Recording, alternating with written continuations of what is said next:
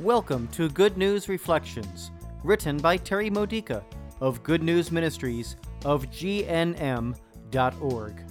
Building your faith for everyday life using the scriptures of the Catholic Mass. Wednesday of the third week of Ordinary Time. Today's theme Finding God's Love in Fertile Soil. In today's psalm, from chapter 89, verses 4 through 5 and 27 through 30, the Lord says, Forever I will maintain my love for my servant. For you, can you feel it? Do you believe it always, even when times are hard and He's apparently not responding to your prayers? Our reactions to life's happenings reveal how much we truly believe that God loves us and cares about us in all things and no matter what. Let's look at why this happens, using the different types of soils in our gospel reading today from Mark chapter 4 verses 1 through 20.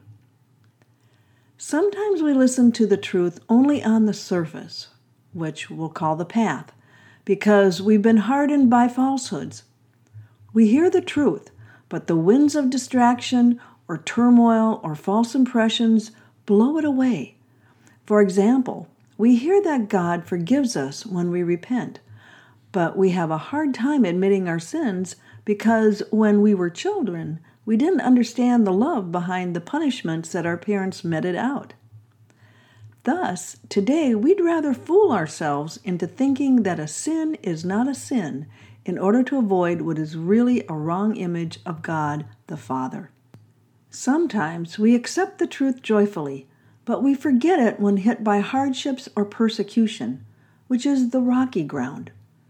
We feel God's love only while life is easy. When the rocks stub our toes, we forget about God's love and we try to deal with the problems our own way. We get rid of the person who's hurting us, or we jump to solutions without praying for discernment, or we get angry with God instead of connecting our sufferings to the cross of Christ. Sometimes we listen only half heartedly to the truth. We let worldliness, anxiety, cravings, etc., which are the thorns, choke it off. We know about God's love, but we neglect to quiet down long enough to bask in it. We get too busy with our own agendas, too busy solving problems, too busy rushing into decisions and the fulfillment of our desires. We fail to wait on God's perfect timing and wisdom. And sometimes we allow the truth to penetrate into the depths of our hearts, the rich soil, and it bears much fruit. Think about the richness of your soil.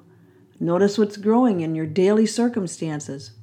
What decisions and behaviors are producing God's love and nourishing others? Here is where you truly believe that God loves you. To let the truth sink in deeply, we have to dig out the falsehoods that we believe and we have to learn why they are false.